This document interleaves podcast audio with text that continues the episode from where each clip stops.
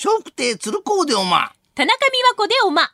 今お聞きのポッドキャストは、鶴光の噂のゴールデンリクエスト、毎週お送りしているコーナーです。鶴光の笑う歳時記。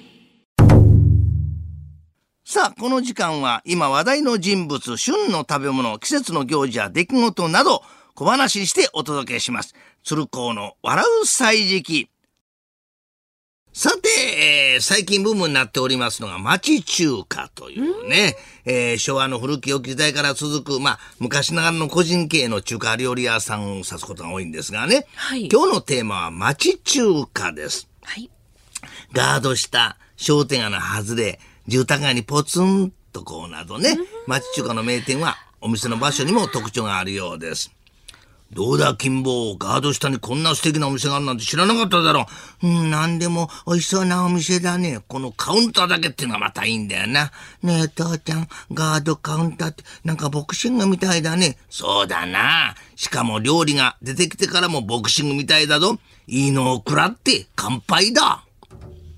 さて、町中華の魅力といえば安くて美味しくてボリュームがあること。餃子を魚にビールをちびちび。それもいいですな。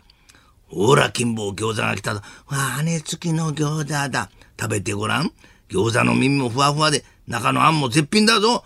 父ちゃん、耳もあって、羽もあって、餃子ってなんか鳥みたいだね。おお、そうだな。ごらん、金坊。テーブルには酢もあるぞ。さて、餃子と一緒に頼むものといえば、チャーハンですね。えーあんかけチャーハンもいいですが、昔ながらの素朴なチャーハンが一番ですな。金坊、このお店のチャーハンは絶品だぞさ、食べてごらん。本当だ、父ちゃん。口の中で一粒一粒お米が踊ってるみたいだよ。うまいこと言うな、金坊。じゃ、お米がどんな踊りをしてるかわかるかい？